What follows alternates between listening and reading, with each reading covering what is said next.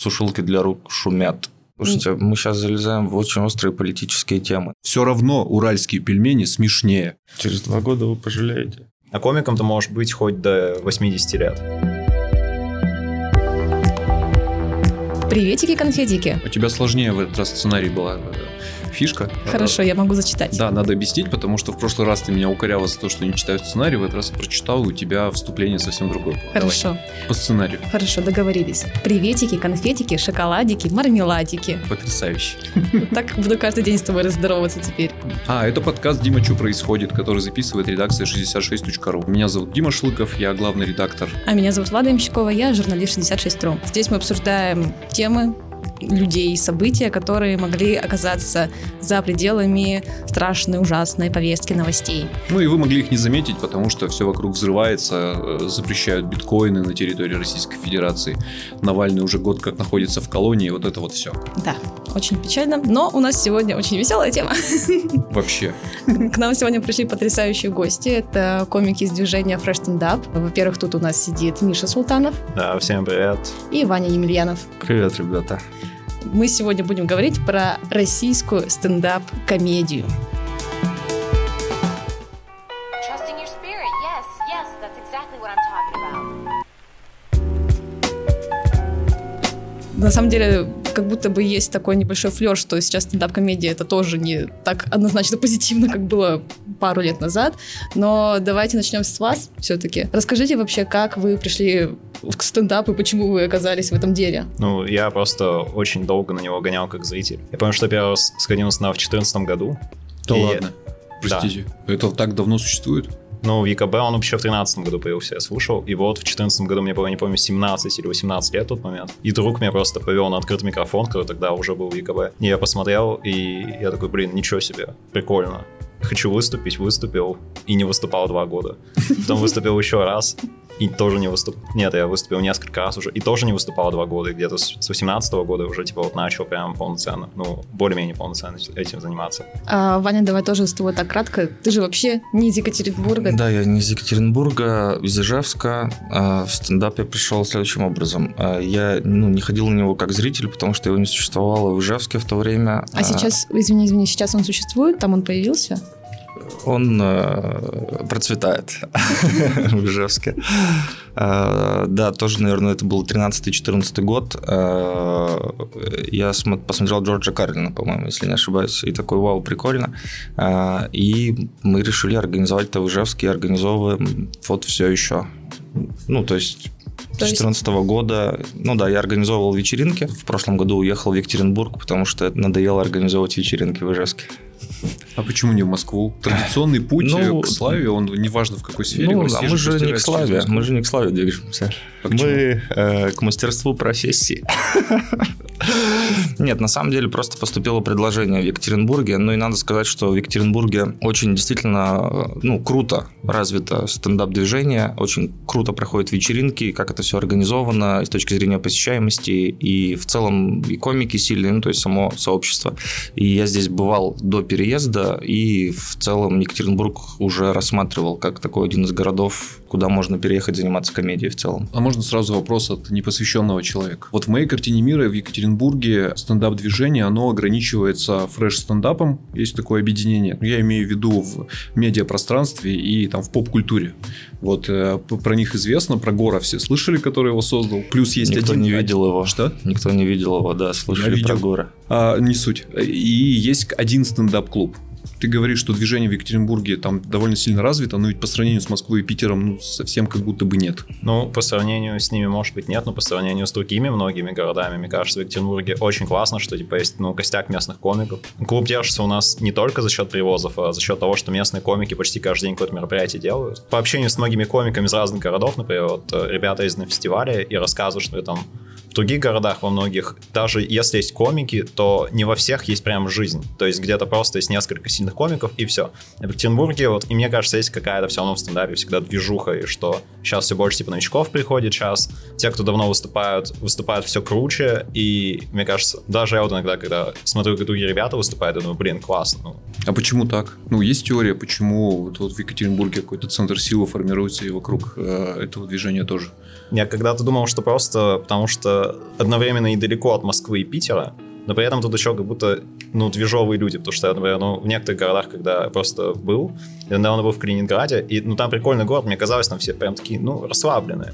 Что там, типа, Европа, Москва рядом, и в Петербурге все далеко, ну, энергии некуда выплескивать, она, типа, тут сама копится в городе внутри. Ну да, и вообще я вот э, как приезжий человек заметил, что в Екатеринбурге в целом есть такое какое-то настроение support your local team. Знаете, как говорится, какое-то такое витает это, что там зачем переезжать, мы здесь все сделаем хорошо. А, ну и в целом, мне кажется, это получается. В одном из интервью Гор, который, собственно говоря, создал э, фреш стендап, если я ничего не путаю, и точно создал там стендап-клуб, который у нас теперь есть, он говорил, что есть прямо задача у этого движения, которая состоит в том, чтобы не выплескивать силы в сторону Москвы, а доказать, что снизу, а, на локальном уровне, на уровне там Екатеринбурга из провинции, тоже можно делать продукт, который будет востребован, и комикам не надо будет никуда уезжать. Вы согласны с этим тезисом? Это возможно? Или это просто ступень в карьере, Ну, которую нужно кажется, преодолеть? вопрос, вопрос целей твоих. То есть э, абсолютно точно в Екатеринбурге можно расти как комик. А Тут уже есть среда какая-то конкурентная, а есть достаточное количество мероприятий, чтобы, ну, как раз там набираться опыта, работать над материалом, как-то развиваться. Ну, а дальше просто чего ты хочешь, наверное. Если ты хочешь там в каком-то продакшене работать или там в какой-нибудь известной программе, ну, наверное, тебе надо ехать в Москву, да. Либо сейчас, насколько я знаю, там много из регионов тоже ребят там приезжают туда, попадают, дальше развиваются в регионе в своем. Ну вот к нам сейчас живут ребята переезжают, то есть к нам недавно вот парень приехал из, из Лучинска, это где-то в Хмао город, но он и в Нижневартовский стендап делал. К нам вот из Челябинска ребята хотят переехать. То есть Екатеринбург сейчас, ну, постепенно может стать вот таким же центром. То есть понятно, что сюда не поедет так много людей, как в Москву и в Питер, но кто-то из регионов, э, из ближайших, может подумать, блин, прикольно, типа, тут, тут какой-то движ, я тоже хочу, типа, быть частью этого, и он тоже может приехать и переехать сюда, получается. А у вас самих-то какая вообще цель? Ну, то есть вы говорите, что главное, какую цель поставить, а у вас какая цель? Я, честно, не знаю. То есть я не, не часто думаю про цели. У меня как будто бы нет внутренней цели про медийность. Я, наоборот, иногда, когда представляю какую-то популярность участием себя, мне прям некомфортно становится. Мне кажется, что путь, когда у тебя куча камер, и прям все узнают, это не самый прикольный.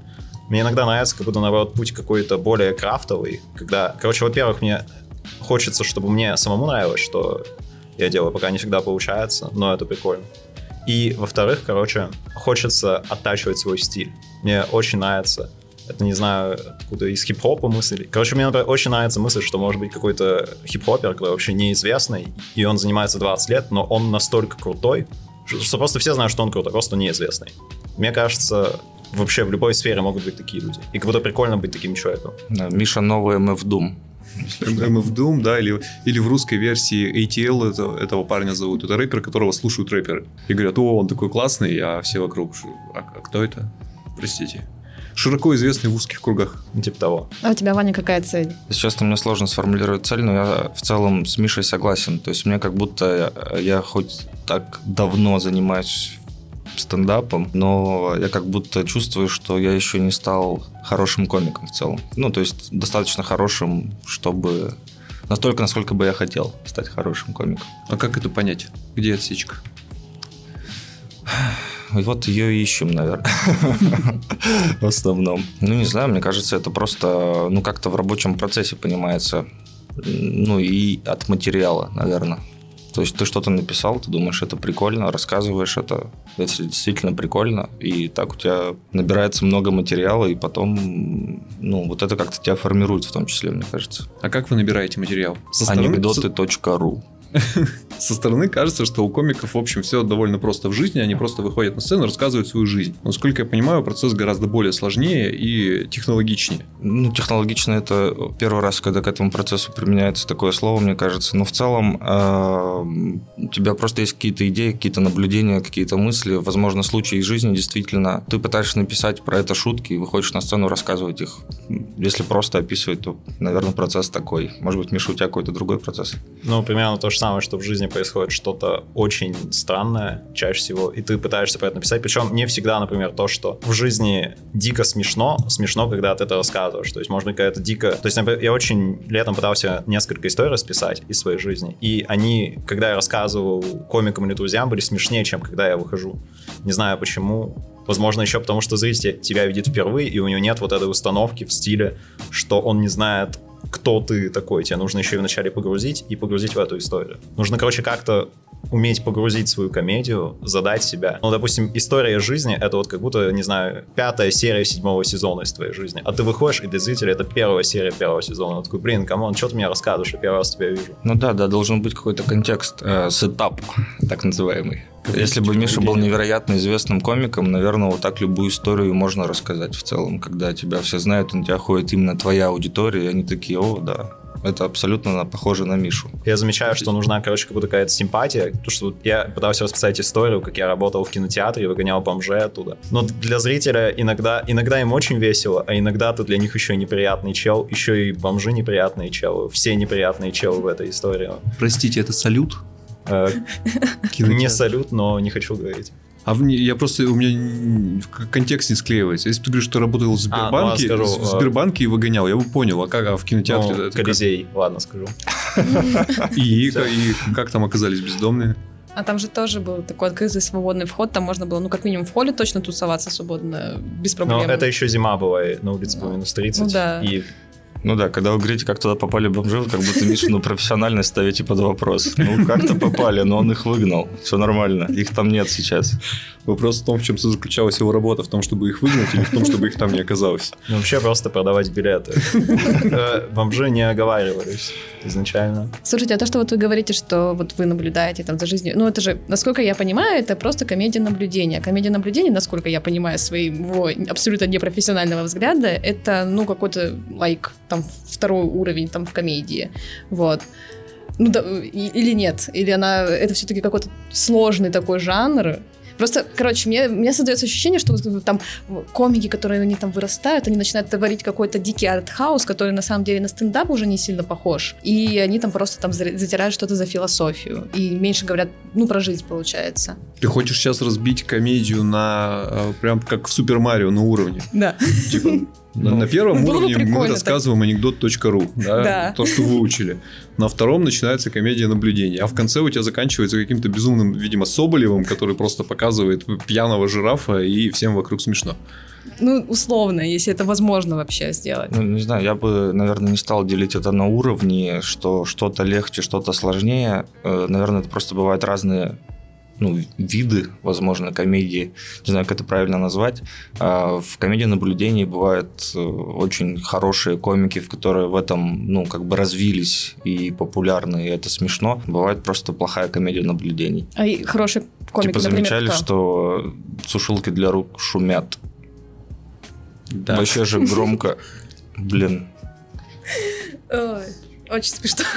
Вот. Ну, все это идет в материал, значит, точно. Ну да, я, я бы не стал говорить, что это какая-то, типа, там, второй уровень или Сложности. первый уровень, да. Просто это, ну, какой-то определенный вид, и, ну, зачастую бывает в материале там у комиков не только комедии наблюдений, что угодно может быть.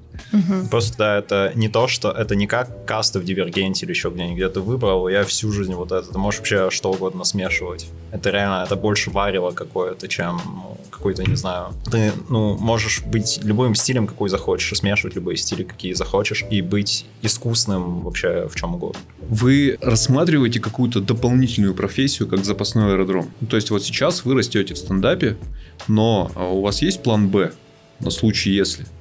Ну, я не знаю, план Б ли это. Ну, я вот работаю сейчас э, SMM-щиком. До этого я ну, креатором работал, э, креативщиком в разных местах. То есть э, это просто тоже типа часть твоей работы и часть твоей идентичности. И Какие-то штуки, ты на работе делал, это тоже тебе кажутся прикольными сами по себе. То есть тебе прикольно и выступать по вечерам, и днем тоже что-то прикольно на работе делать. Поэтому я бы не сказал, что это как э, план Б. Это просто вот как левая и правая сторона твоей, типа, допустим. Обычно говорят, что, а, мол, да, я сейчас занимаюсь SMM, по вечерам выступаю, но как только у меня карьера полетит вверх, я, конечно же, все это SMM ваше брошу и буду на ТНТ там в стендапе. Ну, короче, вот если тебе будет хватать денег там, чтобы жить очень там, ну, комфортно, как тебе хочется, зарабатывать только на стендапе, ты будешь при этом оставаться работать типа, Ну, SMM щиком? в SMM точно нет. Но, возможно, какие-то другие вещи, кроме стендапа, я бы еще попробовал какие-то такие около творческие.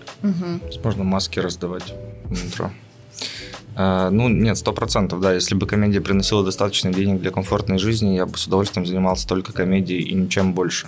А это возможно? Ну, зависит от того, сколько вам нужно денег для жизни. Безусловно. Ну вот Э, здесь, в я думаю, я думаю, в возможно? Екатеринбурге на самом деле, я уже, конечно, не студент, но мне кажется, что если ты студент, которому вот там лет 18-19, то в принципе здесь можно зарабатывать комедии достаточно, чтобы жить. Э, Пока у тебя нет там, не знаю, семьи и каких-то других обязательств, то есть ты в целом там снимать квартиру, как-то жить на эти деньги, наверное, можешь, мне кажется. Ну, типа, Есть еще жизнь. Есть вот комики, ну, если западных комиков посмотреть, есть комики, которые именно полностью раскрылись как комики, а есть очень много. То есть я у кого-то слышал цитату, что комедия — это как еще одно образование, и мне в, чем- в чем-то нравится, потому что я как-то, короче, читал книгу э, «Ковыряясь мертвой лягушки», там просто интервью, короче, с всякими комедийными авторами, там еще, не знаю, там режиссерами, и там почти все так или иначе либо занимались стендапом, либо импровом, либо там на каком-нибудь шоу авторами работали в начале карьеры, и сейчас они просто реально, ну, везде. То есть не все те, кто сейчас занимается стендапом, будут именно стендап-комиками, но вполне возможно, э, всем этот опыт поможет в том, что они выберут потом. Ну да, у нас на самом деле сейчас это Миша говорит скорее про западную сцену. У нас, э, ну, можно сказать, что таким институтом, наверное, КВН был какое-то время. Просто нет такой профессии КВНчик, типа постоянный. Мгм. Они все равно куда-то вырастают, куда-то сторону. Вот, наверное, отличие как раз, что КВН люди воспринимали как ступень, то есть я поиграю там, не знаю, до какого-то возраста, и дальше там что-то буду делать, не знаю, буду в Comedy Club, там, буду еще где-нибудь, буду там писать сериалы на СТС. А комиком ты можешь быть хоть до 80 лет, если ты хочешь быть комиком. Но при этом придется где-то в SMM еще работать. Но 80 лет SMM щиком, конечно, грустно быть. Основное, я так понимаю, все-таки стендап воспринимаете как основную профессию, да? Как профессию или вообще что это? Как дело жизни, может быть, и вот если так прозаично. когда-то, когда я начинал, я думал, что стендап как будто для меня ближе к какому-то ну, не монашескому ордену, а к чему. Ну, короче, вот как какая-то такая штука, что просто тогда еще, когда начинал, ну, не все прям представляли, что такое стендап. И когда я говорил кому-то из друзей стендап, они не все еще поддерживали, они такие, блин, да что этот стендап? А сейчас, ну, сейчас, мне кажется, да, это уже реально. Это ближе к профессии в том плане, то, что даже, ну, неосознанно, но есть какие-то стандарты, что все такие, блин, вот комики. Ну, короче, есть какое-то понимание, что в целом круто, что не круто, какие там ходы вторичные, еще что-то. Но это же по факту общество или сообщество, способ занятия после работы. Почему нет? Правильно я понимаю? Тусовка назовем это, как угодно. Сообщество людей, с которыми вам интересно, вы вместе развиваетесь, растете, делитесь друг с другом своими результатами, но профессия это, ну вот пока не становится, во всяком случае, в Екатеринбурге. Я правильно понимаю? Ну, наверное, да. Я бы сказал, что это, наверное, моя вторая профессия. А первая? А первая другая. Ну А, какая, интересно. а, Да, я ничего особенного, я занимаюсь продажами просто. Видите, не м- очень плохой продаж, не могу вам продать идею, что надо заниматься стендапом сейчас. А А, зачем это нужно, мне кажется? И так конкуренция довольно велика уже. Думаете, велика? А, Во-первых, а во-вторых, мы с Владой будем очень стрёмными комиками, скорее всего. Нет, нам туда не надо. Я хотела спросить, кстати, у нас же в городе на самом деле ведь не только фреш-стендап существует, а есть еще одно, как минимум, движение. Правда? Да, там что-то стендап плюс называется. Вот. И что-то я не... Ну, я Ничего знаю, об этом не знаю, только переехал в город. вы не любите Он друг обманывает, друга. я вижу. Да. Да нет, я прикалываюсь, на самом деле. Да, такое движение есть, но мне как будто просто сказать про это нечего, потому что я действительно ничего не знаю про это движение. Плюс ко всему, насколько я знаю, там нет регулярности, с которой проходят как бы вечеринки. Возможно, я ошибаюсь, насколько я знаю. А, поэтому как бы тяжело это назвать каким-то конкурентным движением, наверное. А вы не думали, что, может быть, если вам, ну, взять и создать прям одно гигантское стендап-сообщество, вот типа вот всех-всех вот в одном месте? В пределах Что города? Ну, в пределах города, да-да-да. То есть э, вот ну, выйти на контакт с этими там чуваками, типа сказать, ребята, мы знаем, что вы существуете, мы не понимаем, что вы делаете. Слушайте, мы сейчас залезаем в очень острые политические темы, на самом деле. Я не уверен, что мы готовы об этом говорить, но у нас, ну, насколько я знаю, опять же, Есть новый человек. Сколько я знаю, нет никаких запретов, ничего такого. То есть есть мероприятия, э, часть мероприятий есть, они как бы ориентированы на, скажем так, костяк э, людей, которые выступают в фреш-стендапе. Это какие-то такие, скорее, чаще импровизационные, например, мероприятия или там какие-то супер ответственные мероприятия с ценником за билет. Ну и там, когда организатор уверен как бы в комиках, которые там и в их материале, он как бы ставит, естественно, их туда. Также есть огромное количество мероприятий, куда можно попасть по свободной записи. э, С этим нет никаких проблем. Просто вот, например, у вас сейчас э, много людей новых приходят в движение, и они не закрепляются, или они так вот, как сказать, текучка есть? Текучка всегда есть. Не знаю, как можно описать текущую ситуацию. Может, Миша подробнее Типа, про это расскажет. Скорее просто по наблюдениям, вот весной, допустим, выступило 20-30 человек первый раз. Из них несколько людей, допустим, человек 10, еще решили повыступать какое-то время. Потом из этих 10, допустим, спустя год или полтора, 2-3 становятся более-менее регулярными комиками,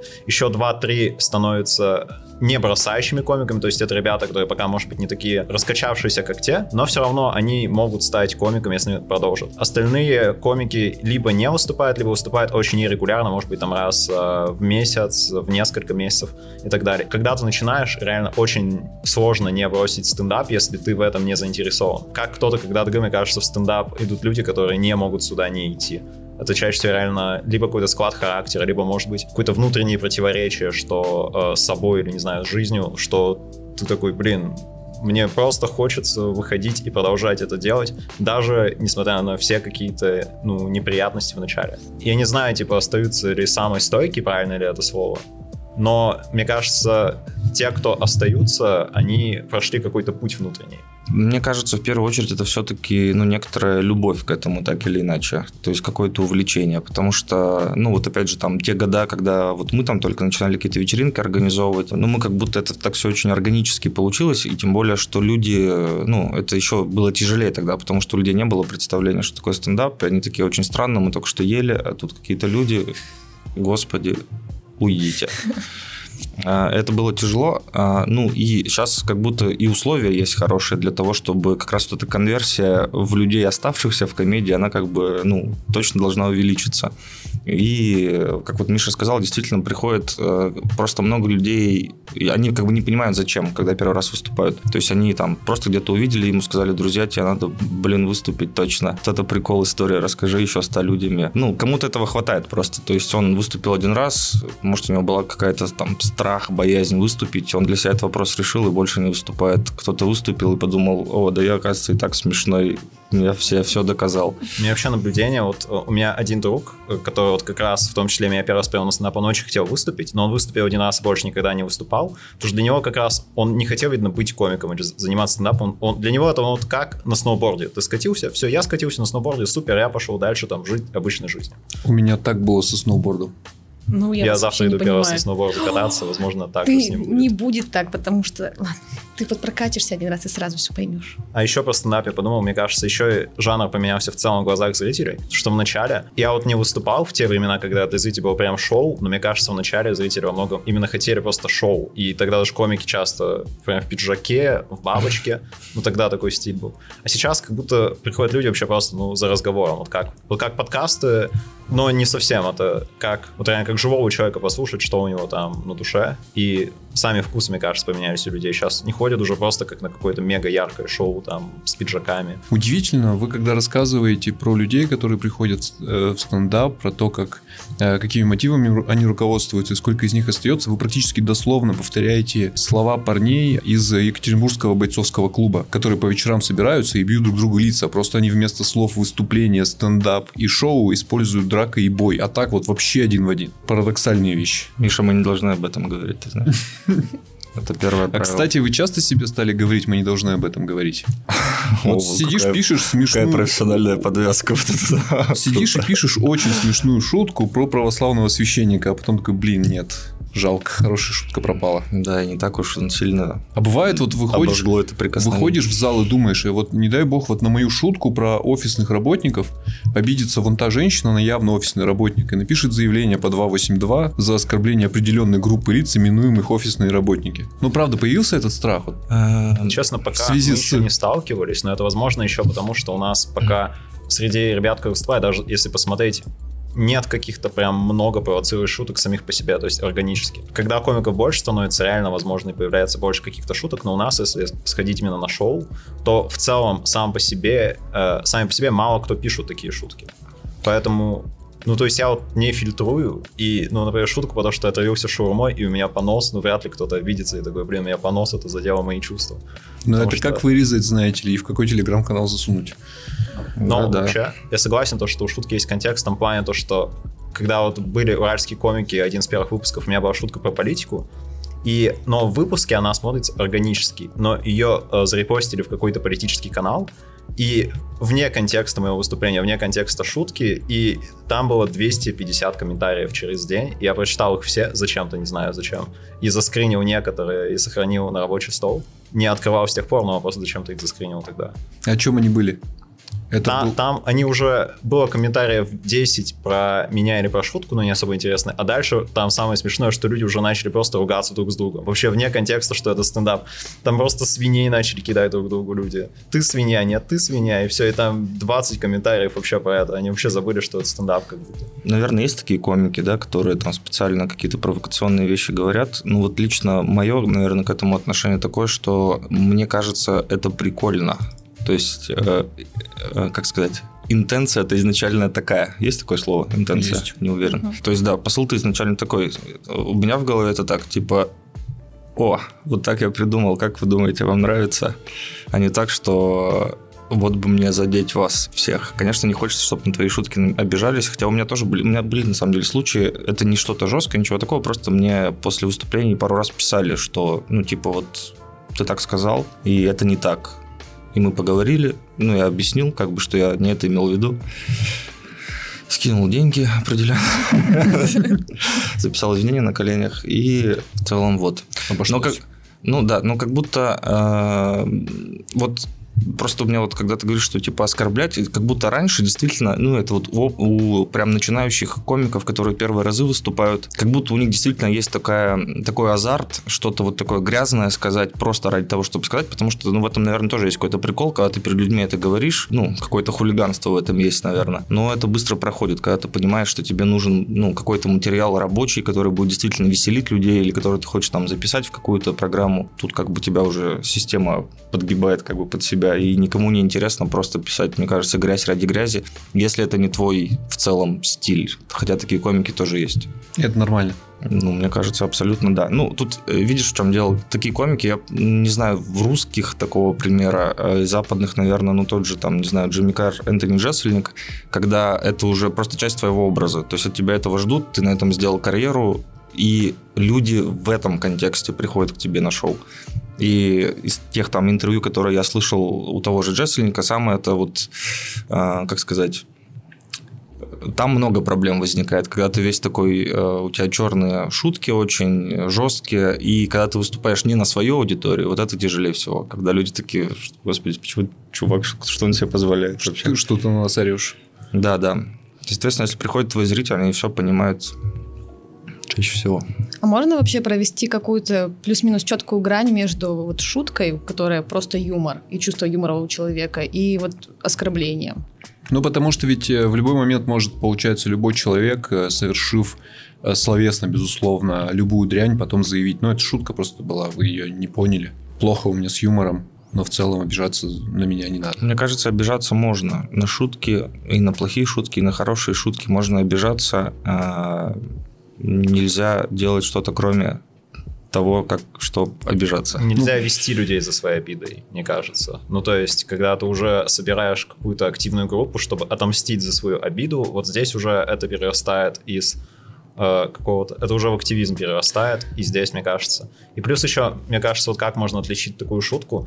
Я не помню, кто-то тоже из западных говорил, что хорошая шутка должна быть punch-down, что она должна быть из позиции уязвленного всегда немножко. То есть, если, например, девушка шутит про то, что какой-то там парень с ней несправедливо поступил, ну, наверное, это окей.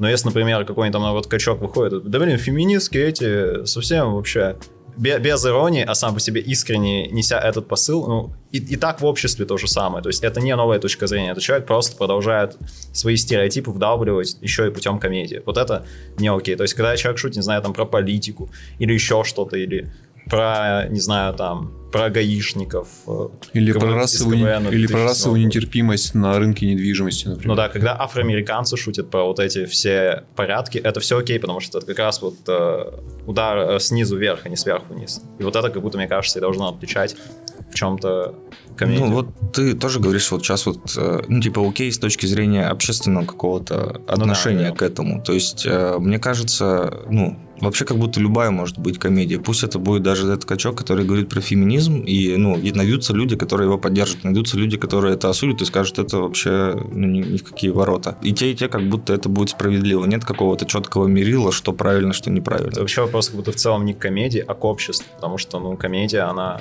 может быть вообще о чем угодно, если подумать. И Ну, совершенно да, вот тут, э, мне кажется, вот про оскорбления там и... эм, как будто хочешь сказать, что за слова все равно должна быть какая-то ответственность, но в том плане вот как раз разделять это, ну, опять же, это контекст комедийного выступления на комедийном вечере или в какой-то программе, посвященной этому, или это какой-то призыв. Ну, то есть, как будто не хочется говорить, что за слова не должно быть ответственности, потому что я тоже видел некоторые телеграм-каналы, где вот я читаю и такой, господи, хоть, бы их призвали к ответственности кто-нибудь. Ну, иногда это очень плохо заканчивается, потому что люди могут, э, другие люди могут слова воспринимать как инструкцию к действию. Да, да, я про это и говорю, что вот как будто хочется разделить э, призывы какой-то ненависти или чего-то в этом роде от шутки. Ну, такое ощущение, что шутка, получается, все оправдывает. Достаточно а, рассказать э, что угодно, какую угодно кра- крамольную, страшную мысль в форме там условного анекдота, и как будто бы это тебя прощает. И потом говоришь, ну это просто шутка была. А то, что э, после этого погромы в городе случились, так это так случайность. Я ни при чем. Тоже прощает перед кем? То есть перед обществом оно само примет решение. Опять же, найдутся те, кто скажет поддерживаю, найдутся те, кто скажет это ужасно. А перед законом, например, вот здесь как будто хочется как-то это четко разграничить. Ну да, да. То есть там призыв, давайте там атаковать какие-нибудь соцсети или давайте что-нибудь э, там, э, ну вот какой-то призыв прямо, как будто за эти слова хочется призвать к ответственности. А если этот человек говорит на сцене, насколько бы это была там неграмотная, несовременная, ужасная мысль, это все равно шутка. И это уже только общество может осуждать. А если вот реально, допустим, такую ситуацию, что у нас в обществе каким-то, допустим, законодательным образом заключили вот понятие шутка. Получается, все, что вы там как бы говорите, все, все, все комики, это, ну, становится легально, и делайте, что хотите, к вам претензий как бы нет. Вот вы как думаете, это было бы лучше для стендапа, для развития движения, либо же пропала бы вот эта вот какая-то искра и вот заигрыванием вот с этим вот риском? Ну, Кстати, да, это же романтизирует сферу. Я, может, не до конца понял, что, мне чтобы кажется, даже разрешили на сцене говорить вообще все, что угодно. Ну, не, не вообще все, все, что угодно. То есть, что у людей появилось четкое понимание. Пока нету фразы «давайте мы идем все крушить э, центр Екатеринбурга», В контексте шутки она запросто может быть. Ну да, конечно, это цитата моего друга, когда он увидел Как, как мой любимый э, дис- дисклеймер, а, во всех шутках про Путина мы имеем в виду нашего хорошего знакомого Валерия Путина. Да, да, то есть тут же, вот как раз, мне кажется, это лучше вот так вот не формализировать как-то в какой-то закон, потому что если это будет закон, это точно будет э, какие-то какие-то признаки шутки надо определить. Кошмар какой. Просто Человек кошмар. на сцене с микрофоном. Ну, ведь все вот эти вещи надо, да, как будто выполнить. В целом Или закон должен сказать, что я наоборот, шучу. Типа, Было бы круто, если бы ты должен сказать, что, ну, чтобы понять, что это шутка, надо сказать, что я шучу. ну, в начале и в конце выступления. Я шучу, Да. я закончил шутить. Ну, Нет. Не, ну хорошо, давайте. Просто мне вот интересно, что вы об этом думаете. Допустим, не на законодательном уровне. Э, Просто, что все вдруг резко осознали, что есть такое, такая вещь, как чувство юмора, и оно у всех появилось. Вот вам с этим как бы жилось проще? Или вот я- то, что я говорила, что риск, что ты куда-то попадешь в какую-то неприятность просто из-за того, что какой-то непонятный человек тебя не так понял, пропал, и тебе стало бы так, ну, а, не так интересно, конечно, уже. Дело в том, что мы живем как бы в информационной цифровой среде. У нас в Владе на самом деле мир может от вашего отличаться. И мы каждый день там, ну, эти новости через себя пропускаем, и видим, что как будто бы а, над людьми, которые шутят, назовем это широко, да, и которых очень долго никто вообще никак не трогал, особенно людьми, которые шутят в интернете. Вот сгущаются тучи, и наконец-таки до них вот очередь дошла, и сейчас там тоже со временем сформируются правила, как можно, как нельзя, и э, нормативные акты какие-то появятся. Вы вообще это ощущаете, или у вас т- до сих пор э, свободное творчество, все хорошо, и вы не видите никаких проблем? Я поэтому спрашивал, вот вы когда пишете сейчас шутки, у вас проскальзывает мысль, э, и, ну, такая самоцензура включается, вы думаете о том, не оскорбит ли это кого-нибудь, или все равно? Я по себе скажу, у меня пока нет, но, возможно, опять же, потому что не пишу на какие-то прямо сейчас провокационные темы. Не потому, что не хочу, а потому что, опять же, мне, ну, по мне интереснее как будто ковыряться в себе и, типа, в своем взгляде на мир. Я как будто бы об этом и не думал, то есть, может быть, да, если смотреть за новостями, покажется, что комики как будто какие-то провокаторы, хотя на самом деле все комики — это просто очень много разных людей. И да, я согласен, что гнев может пасть вообще на кого угодно совершенно хаотично и непонятно, но в целом, мне кажется, на самом деле мало кто из комиков вообще хочет чего-то негативного. Если люди писали шутку, они писали ее не чтобы кого-то задеть, а чтобы высказаться. Просто часто, ну, высказывание, когда оно выходит из нас и попадает в голову другого человека, оно уже не то, что вышло. Из тебя вышел мини-пик, а пришла просто пик уже, свинья какая-то в голову. И все, ты не объяснишь уже, потому что пик есть пик, просто размер пика отличается. Ну да, сто процентов, потому что люди тоже приходят, они как бы со своим контекстом еще свой контекст с собой приносят. Для них там тяжело слушать, например, даже темы какие-то, если ты даже ничего оскорбительного не говоришь, но, допустим, ты говоришь там, не знаю, про автомобильные катастрофы, и кому-то тяжело слушать, потому что был какой-то опыт, например. А вы сами вот легко подстраиваетесь под э, вот все эти изменения, под новую этику, потому что, ну, когда делаешь комедию и тебя все время оценивают так или иначе, как будто бы надо не то чтобы соответствовать каким-то ожиданиям, но быть предсказуемым и понятным. Тем более вы же на молодежь работаете, в общем-то. Ну, может быть, но я, по крайней мере, не заметил изменений, потому что ну, зрители ходят, и в целом они обычно оценивают смешно, не смешно, то есть. Ну, и плюс еще, не знаю, может быть, ну, мне сложно судить, потому что у меня не было каких-то понятий, которые я бы прям менял, когда занимался комедией. То есть, я не знаю, насколько комики подстраиваются. Возможно, подстраивался бы кто-то, кому было бы 40 лет, он бы думал так, а мир думает не так, и ему нужно меняться. А сейчас почти все комики, которые занимаются им, ну, где-то, наверное, вот сейчас 20-30 лет основной возраст, и это в целом, ну, люди, которые выросли в такой же современной среде, им, ну, некуда особо подстраиваться, они в целом так все и мыслят. Ну, это плюс их это все еще формирует, как будто. То есть это, ну, все равно та, какой-то тот контекст уже, в котором ты живешь. И, то есть не то, что ты боишься, вот тебе приходится меняться, ты просто слушаешь какие-то новые идеи, и это действительно остается у тебя в голове и как-то тебя меняет само. Это, это вообще Мгм. очень ненавязчиво происходит. Это не то, что вот сегодня я должен поменять свое Да, мнение. с на сегодняшнего дня женщины не посудомойки. Понял. А почему?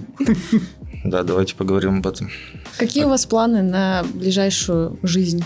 Я начал думать, дальнейшая жизнь, значит, еще есть. Если ближайшая. Вы как... У меня сложилось ощущение, э, перебейте меня, если я не прав, что вы вот живете в моменте, и у вас вообще-то все хорошо. Ну, то есть, нету ощущения какой-то вот э, цепкой борьбы за карьеру, э, успехи, плана о том, что через пять лет вы будете на ТНТ программным директором, там условно. Я, я ведь прав? Вот сейчас просто хорошо и все. Или чего-то... Ну, звучит, что мы тебя расстроили, как будто. этим. Нет, нет, наоборот. Ребят, Я- ну я вы редко вообще? Нет, нет, нет. Ну, слушай, не знаю, я вот как будто, ну, у меня сейчас, вот лично мои ощущения, что я действительно сейчас как будто не в стадии какой-то карьерной борьбы, скажем так. С другой стороны, я чувствую какую-то, вот, когда я переехал из Ижевска, я тут больше чувствую какую-то конкуренцию, то есть как будто мне надо что-то показывать, надо что-то доказывать. Такое ощущение есть. В плане там какого-то карьерного, ну, там, куда-то вот, как ты говоришь, на ТНТ попасть, ну, не знаю, это просто очень какая-то конкретная цель попасть на ТНТ, у меня как будто такой цели сильно нет. То есть я как будто Ну, я думал, что это условно, был- условно говорил, но... Ну, да, да, там, да. Выстраиваете ли вы вообще как-то свою лестницу и планируете ли вы это? Я просто когда-то думал, есть ли смысл, допустим, прям бежать, и я подумал, что нет смысла бежать, есть смысл просто идти. Типа, если ты устал идти, ты можешь просто, не знаю, остановиться, там, посидеть, почему может там не выступать какое-то время, потом вернешься, продолжишь. То есть надо просто, типа, куда-то двигаться и что-то делать. Типа, типа так бы я описал, наверное, философию комика. Ну, понятно, что у всех, кто-то, может быть, из ребят чуть больше хочет, не знаю, там, славы или признания, кто-то, может быть, хочет какие-то свои внутренние цели, то есть даже не слава, а просто, не знаю, принять или там раскрыться перед зрителем. Кто-то хочет просто стать крутым как комик и э, кто-то хочет, может, просто найти себя в комедии, кто ну, типа, у каждого своя цель, и она еще чаще всего неосознанна, то есть это не то, что ты можешь сесть и сказать в моменте, я хочу вот это, это, это просто какая-то скрытая штука, которая тобой двигает, это не даже не знаешь. А еще говорят, что от этого есть э, психотерапевтический эффект, примерно как у групповой терапии когда и комику, который высказался, потом легче, и залу, который услышал э, с его слов что-то, что угадал в себе, тоже ну, потом. Точная как-то... штука, я сейчас вот работаю в офисе, и я, например, думал, что вот есть некоторые люди, которые что-то не рассказывают коллегам. У меня нет вещи, которые я бы не рассказывал коллегам из своей жизни. Вот, ну, я процентов 90 рассказал всего, что я когда-то делал, испытывал еще что... И мне, ну, пофиг. То есть мне, ну, не стыдно. И, ну, комедия для меня то же самое. То есть я не рассказываю какие-то вещи не потому, что я их, типа, стесняюсь, а потому что я их просто пока не могу расписать или сделать смешными. Ну, есть этот психотерапевтический эффект или тоже не, не самоцель? есть. Мне кажется, многие комики как раз э, изначально тоже и из-за этого идут, чтобы просто как-то, типа, переосмыслить себя, может быть. Не знаю, я на самом деле не готов отметить, э, зафиксир... не готов зафиксировать терапевтический эффект от этого. Возможно, он есть в какой-то части, когда ты, э, ну, действительно, какой-то личные вещи рассказываешь, и в процессе и написания материала, как бы, ну, просто думаешь об этом. И поэтому, если ты об этом думаешь, у тебя что-то, ну, что-то там скрипит в голове, что-то меняется. Вот в этой части, когда ты это рассказываешь, ну, вот именно от рассказывания это со сцены, не знаю, я бы сказал, я, я не понимаю, в чем он выражается. Но что вот самого... когда проработал, это отпустил, ну, возможно, может быть, я просто на такие личные темы не писал никогда шуток, возможно. Не, ну, может быть, но у меня вот точно было, что когда я рассказывал реально про, про бомжей в кинотеатре, люди смеялись, я такой, фух, это нормально. Выгонять бомжей — это прекрасно. Ну, не прекрасно, но в целом в этом что-то есть. Ну да, как будто психотерапевтический эффект, как будто это можно же применить, наверное, действительно к той вещи, которая тебя волнует. Да, то есть вот действительно, если ты пишешь и рассказываешь про то, что ты бы вот не хотел бы рассказывать, наверное, вот это и есть какая-то проработка э, этой проблемы возможно, тут эффект будет. А в чем, кстати, проблема с этой историей? Мы к ней возвращаемся второй раз, ты все время упоминаешь именно ее, там, э, ну, Звучит как обычный, э, обычный день сотрудника частного охранного предприятия в Сбербанке. Да не, ну может быть. Но типа, если это вне контекста, это реально совершенно обычная работа. Но если это вне контекста, что там э, твой лучший друг зарабатывает 100 тысяч рублей, а ты, ты вообще мало что не зарабатываешь, он еще говорит, там, пошли куда-то сходим сегодня. Ты говоришь, нет, извини, я занят. И берешь швабру, идешь бомжа выгонять из кинотеатра. У меня дела поважнее сегодня. Кто-то должен быть Очистить этот город. Ну, это 3 или 4 года назад уже было просто, что-то вспомнилось. Есть еще люди, для которых 3 или 4 года назад это давно. Давно. Я уже вошел в тот возраст, когда я прям десятилетиями меряю. Извините. Это тоже, видимо, психотерапевтическое. Да. Ну что, мы будем, наверное, закругляться.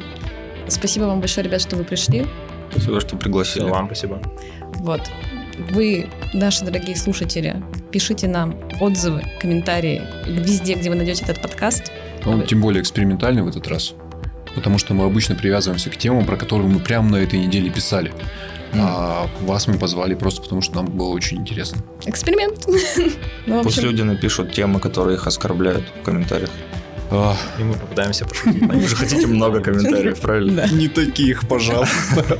Да ладно, будет смешно, я Еще предлагаю всем поспорить, э, чья тема более оскорбительная. А, ну, что я могу сказать? А, покасики, лопасики, все, до свидания. Всем пока. Пока, ребят. До свидания. Пытаюсь соответствовать. Чтобы слишком грустно сказать. Блин, извините. Я думал, мы в это катимся, типа, Влада начала так позитивно, а мы должны прям что-то загробное скатиться и пытался